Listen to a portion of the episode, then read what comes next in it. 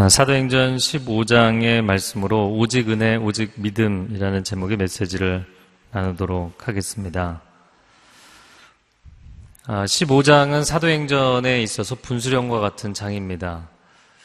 아, 왜냐하면 첫 번째 예, 사도회인 예루살렘 공의회가 열리게 되었기 때문이죠. 유대인들로부터 시작된 예, 교회가 앞으로 이방인 선교를 어떤 방향으로 할 것인가 결정을 하는 자리였습니다.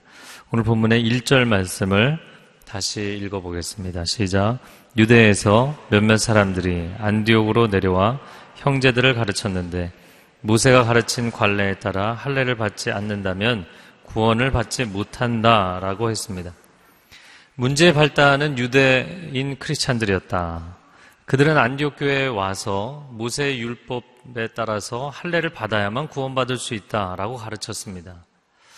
아, 그로 인해서 2절의 내용을 보면 바울과 바나바와 충돌하게 되었고 많은 논쟁을 벌이게 됩니다. 결국에 안디옥 교회는 대표단을 구성해서 본부 교회는 그럼 어떤 의견을 갖고 있는지 들어보겠다. 예, 파견을 하게 됩니다. 아, 이어지는 3절과 4절의 내용은 그 대표단이 시리아 안디옥에서 출발해서 두로와 시돈을 중심으로 한 페니키아 지역 그리고 그 남부의 사마리아 지역을 지나서 예루살렘으로 입성하는 장면입니다. 아, 그런데 이 두 지역을 지나면서 아, 그들이 이방인 선교의 기쁜 소식을 아, 충만하게 담대하게 증거하는 장면입니다.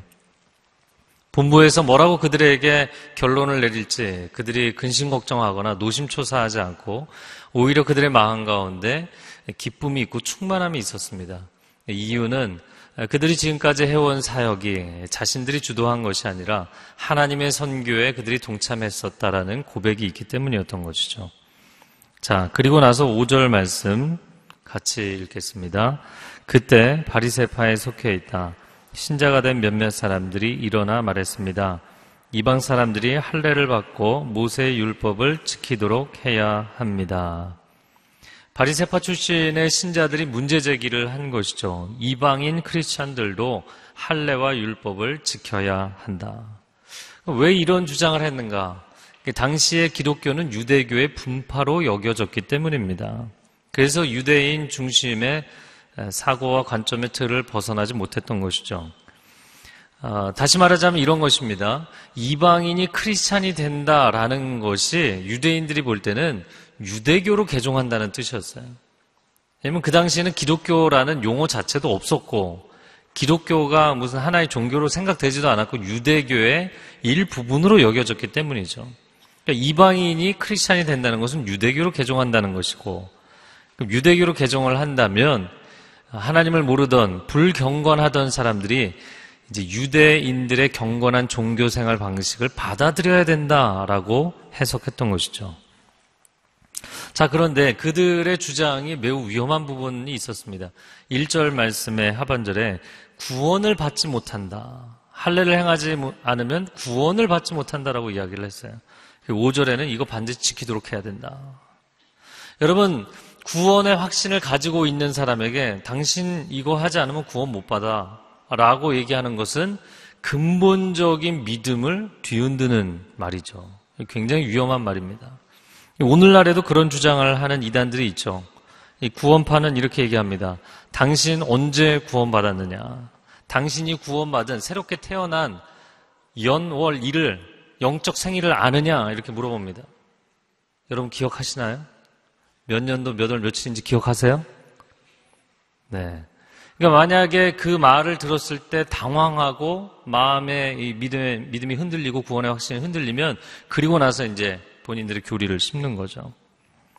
또 정반대로 율법주의적인 신앙을 강조하는 큰 믿음 교회 같은 경우도 마찬가지입니다. 아니 주일 성수도 아, 제대로 안 하고 11조도 안 하고 헌신도 안 하는데 구원받을 생각을 해? 이렇게 얘기합니다. 그러니까 행위 구원론이 굉장히 강하죠. 그렇게 사람 안에 있는 구원의 확신을 흔드는 것이었어요.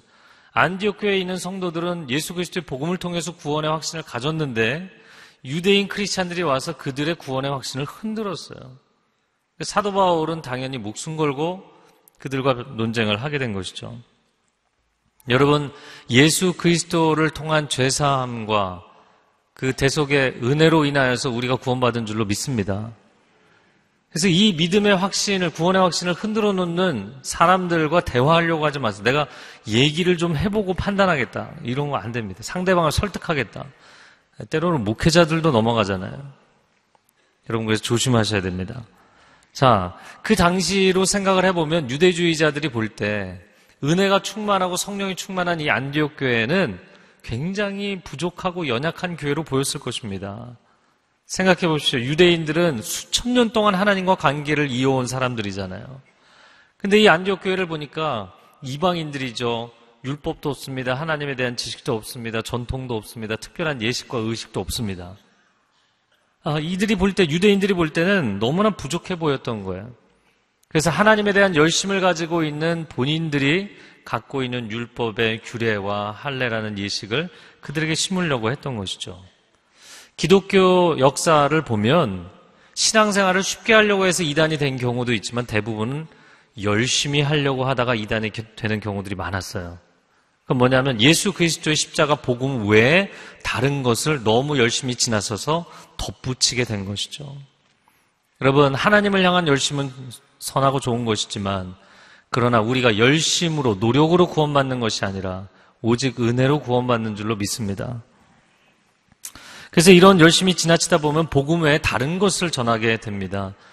어, 서구 기독교 선교 역사에서도 복음만 전해야 되는데 서구 문화까지 전하는 경우들이 있고 또 한인 선교사들도 최근에 문제가 그런 것이죠. 한국 교회 문화 내지는 한국 사회의 유교 문화를 복음 외에도 전하게 되는 일들이 생기는 것입니다. 1997년에 전 파파뉴기니의 선교사님들을 돕기 위해서 간 적이 있었는데요. 원주민 마을에 들어가서 원주민들과 예배를 주일에 드리는데 그 예배가 참 은혜로운 예배였어요. 근데 단지 한 가지 좀 이상한 것은 원주민들이 주일 아침에 되니까 옷을 갈아입는 거예요, 남자들이. 뭐 옷을 어떻게 갈아입냐면 그들의 고유 의상을 벗고 어, 흰색 와이셔츠를 입더라고. 근데 뭐 일주일 내내 흰색 와이셔츠를 입을 일도 없고 사실 그 아무런 의미가 없어요. 말하자면 이 사람들은 와이셔츠에 넥타이를 하는 것이 복음만 받아들인 게 아니라 서구 문화를 받아들인 거죠. 그러고 보니까 저도 넥타이를 하고 있죠. 네. 한국 사람들도 사실 그런 culture를 받아들였죠.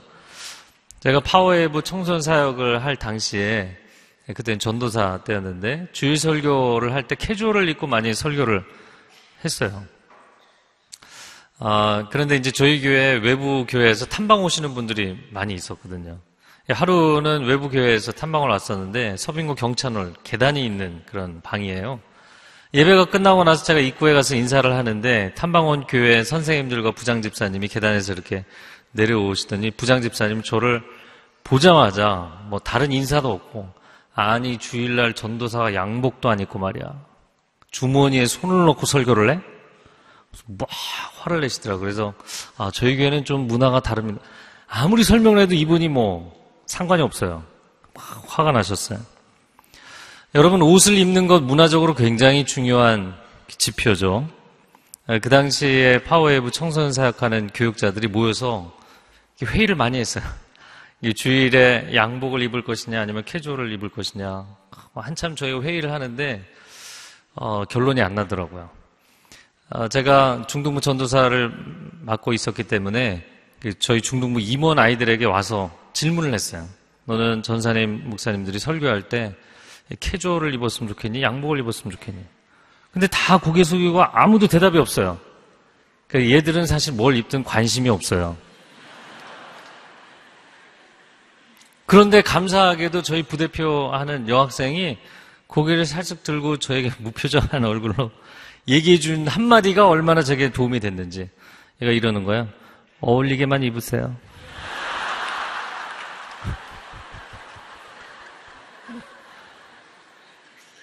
정답이죠? 그렇잖아요. 이렇게 멋지게 입는다고 양복을 입었는데 후직을, 후질근하게 입는다거나 아니면 편안하게 보이려고 캐주얼을 입었는데 다 다려갖고 빳빳하게 이렇게 입고 서 있다거나 이상한 거잖아요. 아, 여러분, 교회 안에는 문화가 있고 복음이 있습니다. 교회는 순전한 복음을 증거해야 될 줄로 믿습니다. 물론 교회 안에는 기독교 문화라는 것이 형성이 됩니다. 그리고 그 문화를 우리가 향유하게 되죠. 문화가 무엇인가? 기독교 문화라는 것은 복음이라는 내용을 표현해내는 하나의 형식입니다. 아, 당연히 복음이 본질이고 문화가 부차적인 것이죠. 그렇기 때문에 문화가 복음의 자리를 대신해서는 안 됩니다. 아, 우리가 신앙생활을 할 때 여러 가지 문화를 접하게 되고 여러 가지 방식을 하게 됩니다. 교회 안에서도 신앙생활하는 여러 방식이 있죠. 아, 저도 개인적으로 QT를 통해서 은혜를 많이 받았지만 QT를 통해 은혜 받으신 분들은 QT 지상론에 빠지고 중보기도 팀에서 하나님 임재 체험하신 분들은 또 중보기도 지상론에 빠지고 교회 안의 신앙생활과 종교적 방식들이 얼마나 많은지 몰라요. 그때 내 것이 절대적이다 이렇게 주장을 하게 되는 것이죠. 아, 우리가 절대자 하나님을 믿는 것이지 나의 신앙 방식을 절대화시키면 이건 잘못된 것입니다. 구원의 기준은 오직 하나님의 아들 예수 그리스도이신 줄로 믿습니다. 요한일서 5장 12절 말씀에 아들이 있는 자에게는 생명이 없고 있고 하나님의 아들이 없는 자에게는 생명이 없느니라. 아, 어떤 행위의 문제, 문화의 문제가 아니라 예수 그리스도를 믿는 믿음이 있는가의 문제입니다. 자, 이어지는 6절, 7절, 8절 말씀을 같이 읽겠습니다. 사도들과 장로들이 이 문제를 논의하려고 함께 모였습니다. 오랜 시간 동안 토론한 끝에 베드로가 일어나 그들에게 말했습니다. 형제들이여 여러분도 알다시피 얼마 전에 하나님께서 여러분 가운데서 나를 선택해 이방 사람들도 내 입술을 통해 복음의 말씀을 듣고 믿게 하셨습니다. 그 마음을 아시는 하나님께서는 우리에게 하셨던 것처럼 이방 사람들에게도 성령을 주셔서 그들을 인정하셨습니다. 오늘 본문을 보면 사도들과 장로들 리더십이 이 중요한 이슈를 논의하기 위해서 따로 회의를 마련했다. 그리고 7절에 오랜 시간 동안 토론한 끝에 베드로가 일어났다. 저는 이 장면에서 베드로의 새로운 모습을 보게 됩니다. 평소 우리가 알던 베드로는 굉장히 성급한 사람이잖아요. 아주 장시간 토론을 하는 동안 경청했다라는 거예요. 여러분 성령 충만하시기 바랍니다. 네, 성령 충만하면 마음에 여유가 생기고 자신감이 생기는 것이죠. 또 한 가지 베드로의 새로운 모습은 11절까지 어, 읽었지만 12절 하반절 이어지는 내용들을 보면 어, 이 회의에 최종 결정을 내리는 의장 역할을 하는 게 베드로가 아니라 주의 동생 야고보였어요. 야고보서의 저자 야고보였습니다. 우리가 잘 아는 베드로는 어디를 가나 보스 기질이 강하고 1등을 해야 되고 리더의 역할을 해야 되는 사람이었어요. 그러나 사도행전 12장에 또 다른 박해가 왔을 때 현장 선교사로 나간 베드로. 예루살렘 교회는 주의 동생 야고보가 리더 역할을 하게 됐고요. 그래서 다시 돌아와서 15장에 베드로가 등장을 하는데 야고보의 그 수장으로서의 리더십을 존중하면서 그 회의에 참석하고 있는 이 겸손한 모습의 베드로가 또 얼마나 은혜가 되는지 모르겠습니다. 자, 베드로가 7절부터 11절까지 사도 바울에 대해서 지지 발언을 하는 내용인데요. 세 가지로 메시지를 보겠습니다. 첫 번째, 이방인에게도 성령을 주셔서 인정하셨다. 저를 한번 따라해 보시겠어요? 성령을 주셔서 인정하셨습니다. 우리가 읽은 8절에 나오는 내용입니다. 성령을 주셔서 인정하셨다. 저는 이 표현이 너무나 정확한 표현이라고 보입니다. 서신서들을 보면 성령으로 우리를 인치셨다 이런 표현들이 나오죠. 하나님이 하나님의 자녀를 무엇으로 인치시는가? 성령으로 인치신다. 성령으로 인정하신다. 7절, 8절에 이렇게 이야기합니다. 여러분도 아다시피 하나님께서 저를 선택하셔서 이방인들에게 복음을 전하게 하신 일이 있는데 여러분 사도행전 10장을 기억하시죠? 고넬료에게 복음을 전했었죠. 그런데 그 이방인들이 복음을 들으면서 그 순간에 성령이 임재하시는 사건이 있었어요. 그 얘기를 하는 것입니다. 아니 하나님께서 이방인에게 그들을 하나님의 자녀로 받아주시는 인정의 표시로 성령까지 주셨는데 내가 어찌 하나님이 하시는 일을 맡겠느냐. 그래서 그 자리에서 바로 세례를 준 적이 있죠. 여러분, 성령님은 아무에게나 임하지 않습니다. 성령님은 예수님을 믿고 하나님의 자녀가 된 사람들에게만 임하는 것이에요. 그렇기 때문에 하나님이 진행하시는 일을 그 누구도 어떤 사람도 막을 수 없다라는 것입니다. 영국의 살아있는 양심으로 불렸던 윌리엄 윌버포스라는 정치인이 있었죠.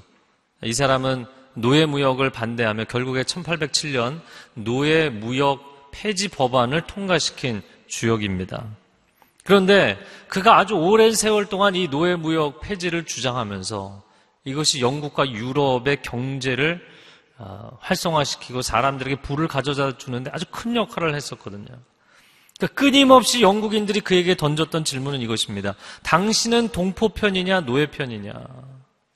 당신은 우리나라가 경제적으로 발전하는 게 중요하냐, 아니면 아프리카 노예들의 인권이 더 중요하냐? 당시의 노예들에게는 인권이라는 게 존재하지 않았기 때문에 그 질문을 던지는 것은 당연히 조국이 중요하지 않느냐라는 질문이었어요. 여러분, 둘 다 중요하죠. 그러나 둘 다 절대적으로 중요하진 않죠.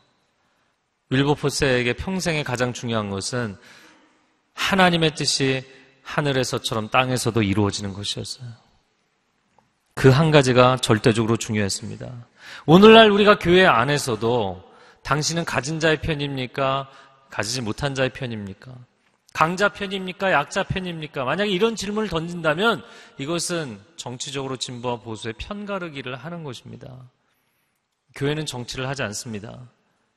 교회는 정치를 해답으로 생각하지 않습니다. 복음이 해답입니다. 우리는 복음 편에 서야 하고 우리는 하나님 편에 서야 할 줄로 믿습니다. 교회에서 사역을 하고 회의를 하다 보면 사람마다 각기 생각이 다 다르죠. 예, 열 사람이면 열 사람의 의견이 다 다릅니다. 그래서 우리가 기도하지 않고 회의만 계속하면 정말 회의적인 사역을 하게 되죠. 회의적인 사역에. 관점과 경험, 은 사람마다 다 다른 법인데 어떻게 하면 사람들을 일치시킬 것인가. 물론 회의를 유연하게 진행하는 기술도 필요하겠지만 그러나 크리스찬들의 회의는 달라야 한다고 보입니다. 오늘 베드로의 태도에서 보는 것처럼 하나님의 뜻이 과연 어디에 있는가를 질문하고 성령의 역사하심은 어느 방향으로 가는가를 분별해야 합니다. 그것이 크리스찬의 회의입니다. 사람들의 의견과 마음을 조율하기 위해서 회의하는 것인지 아니면 하나님의 뜻을 질문하고 분별하고 순종하기 위한 회의를 하는 것인지 여러분 우리 안에, 교회 안에서 일어나는 모든 회의의 중요한 관점이죠. 내게 익숙하지 않아도, 이해가 되지 않아도, 경험하지 못했을지라도 하나님이 이 일을 기뻐하신다면 우리가 순종합시다. 이것이 크리스찬의 모임이죠. 자, 두 번째는 9절과 10절 말씀 같이 읽어보겠습니다. 시작. 하나님께서는 그 마음을 믿음으로 깨끗하게 하셔서 그런데 여러분은 어째서 우리 조상이나 우리가 질 수 없었던 무거운 짐을 이방 신자들에게 지워서 하나님을 시험하려고 하십니까? 구절의 처음 표현에 하나님께서는 그 마음을 믿음으로 깨끗하게 하셨다.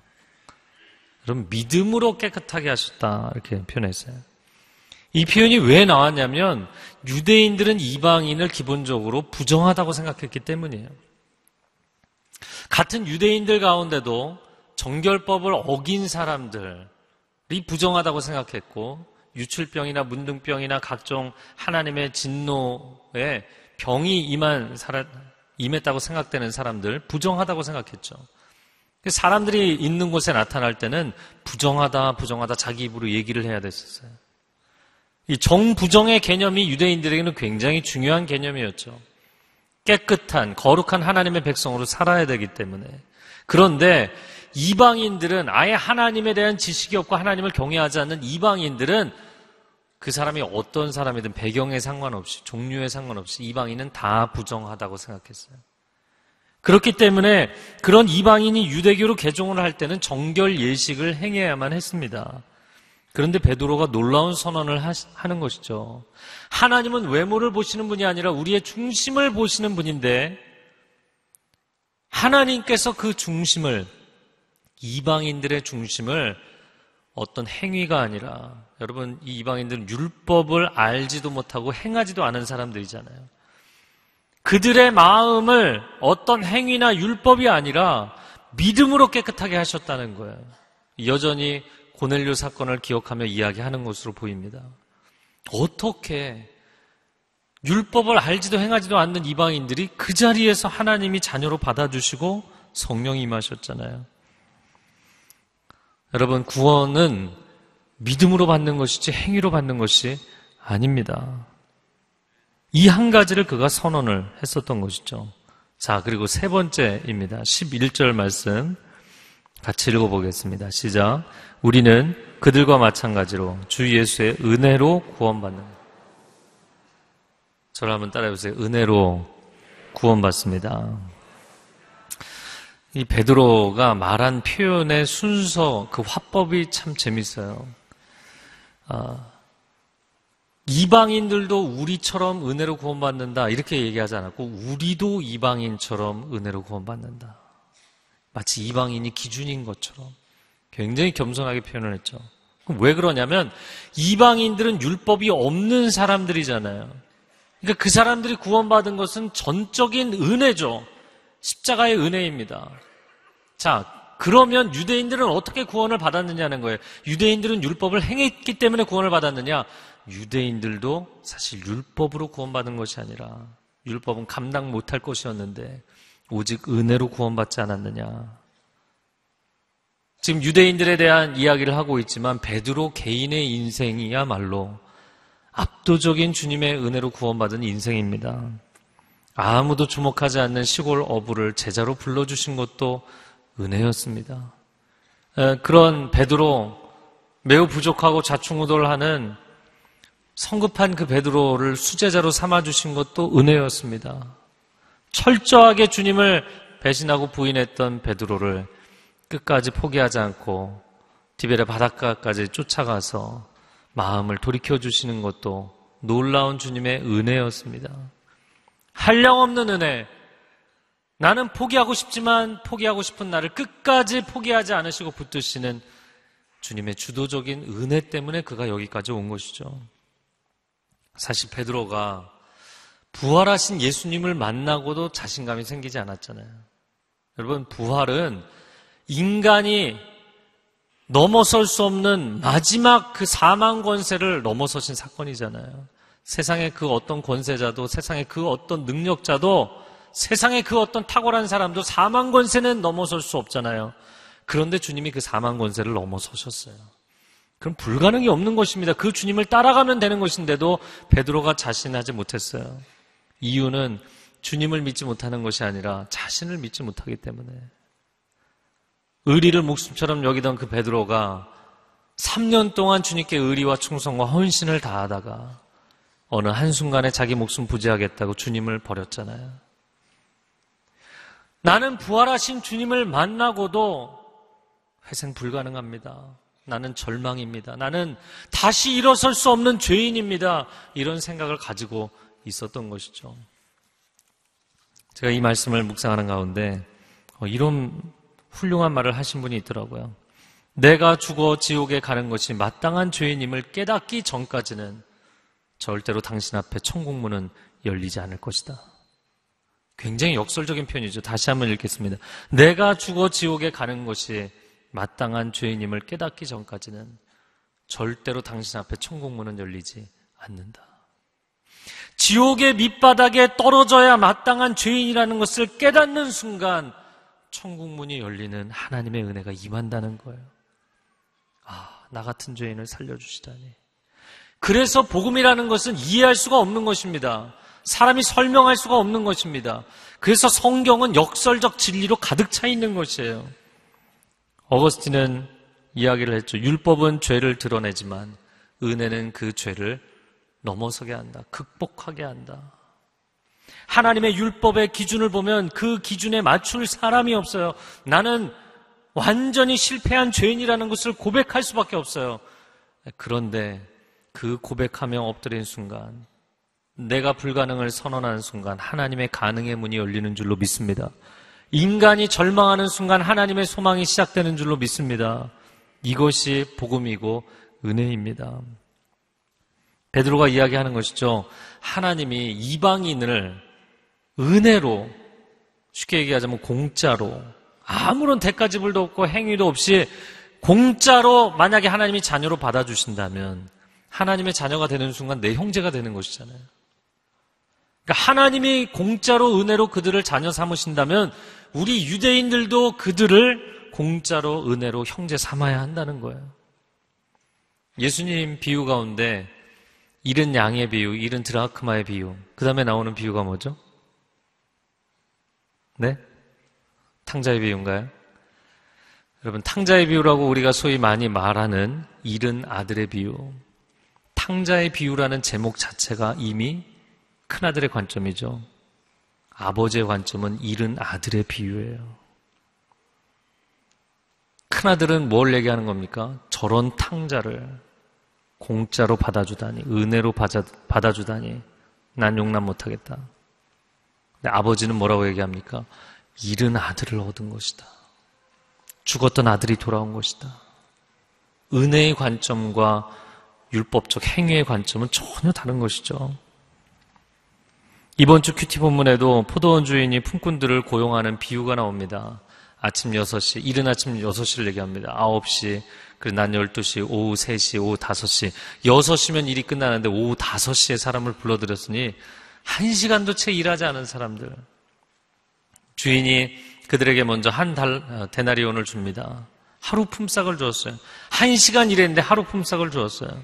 그랬더니 아침 일찍에 온, 일찍 온 사람들이, 야, 우리는 좀 더 주지 않겠는가. 주인이 똑같은 한 데나리온을 주죠. 아니, 어떻게 한 시간 일한 사람들과 우리를 똑같이 취급할 수 있느냐? 불평을 하죠. 이유는 무엇입니까? 사실 주인이 불러준 것만으로도 은혜였어요. 지금도 우리나라 경제 상황이 좋지 않죠. 그 당시에 로마 제국의 지배를 받으면서 사람들이 경제적으로 너무 힘들었어요. 일수시장에 나와서 아무도 데려가지 않으면 아무도 불러주지 않으면 일조차 할 수 없는 것이고 꿈도 꿀 수 없는 것이에요. 불러주신 것 자체가 은혜인데 은혜 의식은 실종되고 사람들 안에 공로 의식이 가득해졌기 때문이에요. 여러분 우리는 은혜로 구원받는 것인 줄로 믿습니다. 은혜가 무엇인가? 은혜란 인간이 아무런 대가를 치를 수 없는 그 지점에서 인간이 아무것도 할 수 없기 때문에 하나님이 주권적으로 주도적으로 값없이 그분의 선물을 허락해 주시는 것. 그것이 은혜입니다. 나 같은 죄인 살리신 주은혜 놀라와. 여러분 이것이 여러분의 평생의 주제가가 될 수 있기를 축복합니다. 18세기에 영국의 존 뉴튼이라는 인물이 있었어요. 그는 16살부터 아버지를 따라서 노예 무역선을 탄 사람입니다. 22살에 이 노예선의 선장이 되어서 배를 몰게 되는데 그해 1748년에 항해 중에 무시무시한 폭풍우를 만나게 되죠. 그리고 그가 탄 배가, 배의 이름이 그레이 하운드였는데 물속에 처박혔다 나왔다 처박혔다 나왔다가 돛은 이미 부러졌고 배 한쪽 선미는 완전히 깨어져 버렸고 베테랑 어부들도 다 포기하고 이제 죽을 시간만 기다리고 있는 상황이었어요.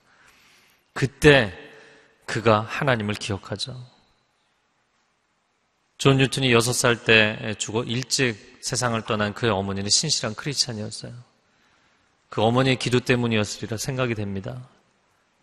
이 사람이 속으로 생각합니다. 내가 그렇게 욕하고 혐오하던 하나님을 내가 오늘 죽어서 그분을 만나야 된다면 나는 그분의 심판을 피해갈 수 없는데.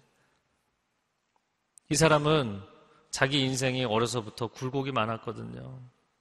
어머니는 일찍 떠나고 막혀진 집에서 학대를 당하고 이른 나이에 노예 무역선을 타고 하나님을 부정했어요. 하나님을 욕했어요. 하나님을 믿는 사람이 있으면 그 사람의 신앙까지 무너뜨리려고 공격했어요. 죽음의 순간에 하나님 앞에 엎드려서 처음으로 진실한 기도를 합니다. 하나님 저를 용서해 주십시오. 나 같은 죄인도 용서받을 수 있다면 용서해 주십시오.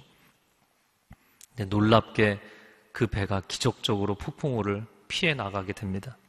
그는 바로 그날 1748년 3월 10일을 가리켜 나 같은 죄인을 구원하신 놀라운 은혜를 주신 날, 내가 처음 하나님을 믿은 날이라고 평생을 기억하며 기념하게 됩니다. 그가 하나님 앞에 이후로 간절히 두 가지를 기도하게 됩니다. 이 지긋지긋한 노예 매매업으로부터 손을 떼게 해주십시오.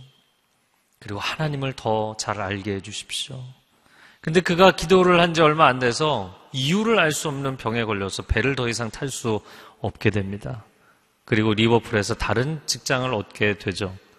그리고 그 이후 얼마 안 돼서 리버풀의 당시에 최고의 부흥사였던 조지 필드라는 사람이 집회를 엽니다. 그리고 그의 집회 때 존 뉴튼은 자신의 평생을 하나님의 일을 위해서 헌신하겠다고 결단을 하게 됩니다. 성공회 사제가 된 존 뉴튼은 1779년 그가 작사 작곡한 찬송가들을 아, 출간하게 되는데 그 중에 한 곡이 바로 Amazing Grace.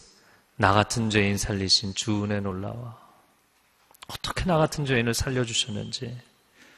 주 은혜 놀라와. 잃었던 생명 찾았고 광명을 얻었네. 노년에 그가 세상을 떠나기 전에 어느 날 아침 식탁에 친구 목회자가 방문을 합니다. 이제 아침 식사하기 전에 가족 경건회를 열었는데 그가 성경 한 구절을 읽죠. 고린도전서 15장 10절 말씀이었습니다. 그러나 나의 나 된 것은 하나님의 은혜로 된 것이니. 그가 이 한 구절을 읽고 이런 말을 합니다. 나는 지금 마땅히 되어야 할 내가 된 것도 아니고, 내가 그토록 바라던 내가 된 것도 아닙니다. 나는 그토록 소망하던 내가 아직 되지 못했습니다. 아, 얼마나 불완전하고 부족한 인생인가. 육신 안에 거한다는 것 자체는 얼마나 불완전한가. 하지만 나는 이 육신 장막을 곧 벗을 것이니 나는 여전히 내가 바라던 내가 되지는 못하고 있지만 그렇다고 해서 내가 죄와 사탄에게 노예가 되었던 과거의 나도 아니라는 것을 분명히 말할 수 있습니다. 사도 바울이 고백한 것처럼 나의 나 된 것은 오직 하나님의 은혜로 된 것입니다. 저는 이 존 뉴턴의 노년의 고백이 너무나 가슴에 와닿습니다. 여러분, 우리가 은혜로 구원받았다고 해서 지상에서 완벽해지는 것은 아닙니다. 또한 우리가 완벽하지 못한 사람들이라고 해서 과거의 죄인들이라고 얘기할 수도 없습니다. 이 애매한 중간자적 위치에 있는 것이 힘들기도 하지만 그러나 우리가 이 애매한 상황에 놓여 있기 때문에 우리는 천성을 향해 가는 순례자로 인생을 사는 것입니다. 아, 하나님, 이 육신 장막을 속히 벗고 주님 앞에 서는 그날을 바라봅니다. 이 소망이 생기는 것이죠. 왜냐하면 나의 나 된 것은 오직 하나님의 은혜이기 때문입니다. 과거의 내가, 오늘의 내가 된 것은 하나님의 은혜이기 때문이고, 나의 나 될 것도, 지금의 내가 영원한 천국 백성이 될 것도 오직 하나님의 은혜 때문이기 때문입니다. 이 시간 함께 기도하기를 원합니다.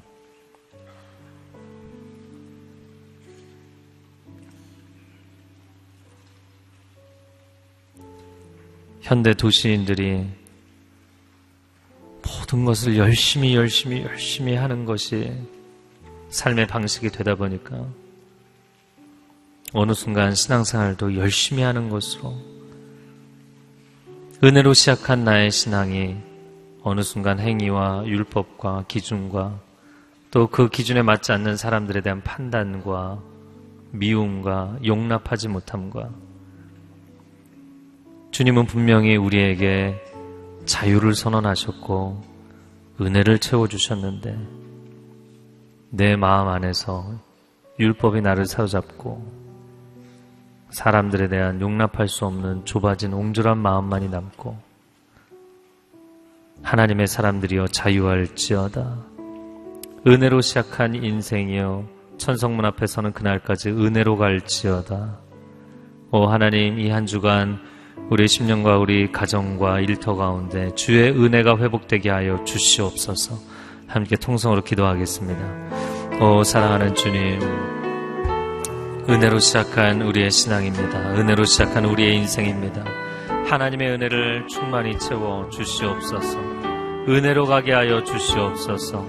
내 노력으로 내 열심으로 가는 인생이 아니라 하나님 봄바람과 같은 따스한 미풍과 같은 주님의 은혜가 우리를 격려하시고 새롭게 하시고 온전케 하셔서 이 걸음걸음을 갈 수 있는 축복이 있게 하여 주시옵소서 사람들을 용납하고 은혜를 받은 대로 은혜를 베풀고 유대인들이 이방인을 향해서 은혜로 용납해야 되는 것처럼 우리도 동일하게 은혜로 사람들을 품을 수 있는 넉넉한 하나님의 사람들이 되는 축복이 있게 하여 주옵소서. 베드로의 아름다운 변화처럼 우리 안에도 변화가 일어나게 하여 주시고 은혜로 내 인생이 여기까지 온 것처럼 은혜로 천성문 앞까지 갈 수 있는 축복이 있게 하여 주시옵소서. 하나님 감사합니다. 모든 것이 은혜인 것을 고백합니다. 은혜가 회복되게 하여 주옵소서. 남편이 아내를 향하여, 아내가 남편을 향하여 은혜가 회복되게 하여 주시옵소서. 부모가 자녀를 향하여, 자녀가 부모를 향하여 은혜가 회복되게 하여 주옵소서. 하나님, 많은 기준이, 많은 잣대가 우리의 삶을 질서 있게 아름답게 만드는 것이 아니라 사실은 스스로 세운 기준과 스스로 고백한 약속조차 지키지 못하는 이 죄 많은 인생에 부어주신 놀라운 하나님의 은혜가 우리를 아름답게 만들고 질서 있게 만드는 줄로 믿습니다. 은혜가 충만하게 회복되는 복된 하나님의 가정, 일터, 교회가 될 수 있도록 축복하여 주시옵소서 예수님의 이름으로 기도합니다. 아멘.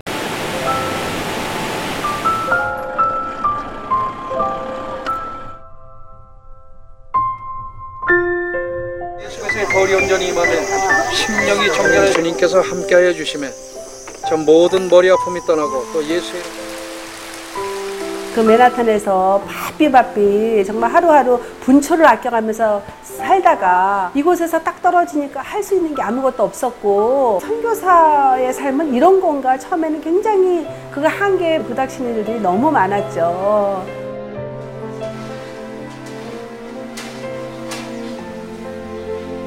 하나님 내가 왜 여기 있죠? 외로운데? 아, 그러니까 하나님께서 그냥 너는 거기 있음으로써 내가 어떻게 하는 거를 어, 너는 그냥 보기만 하면 돼. 너는 그냥 거기 있는 것이 선교사야.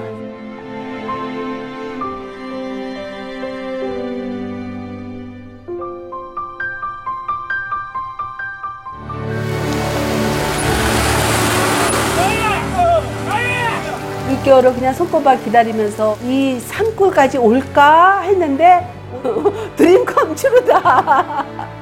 네, 정말 좋았어요.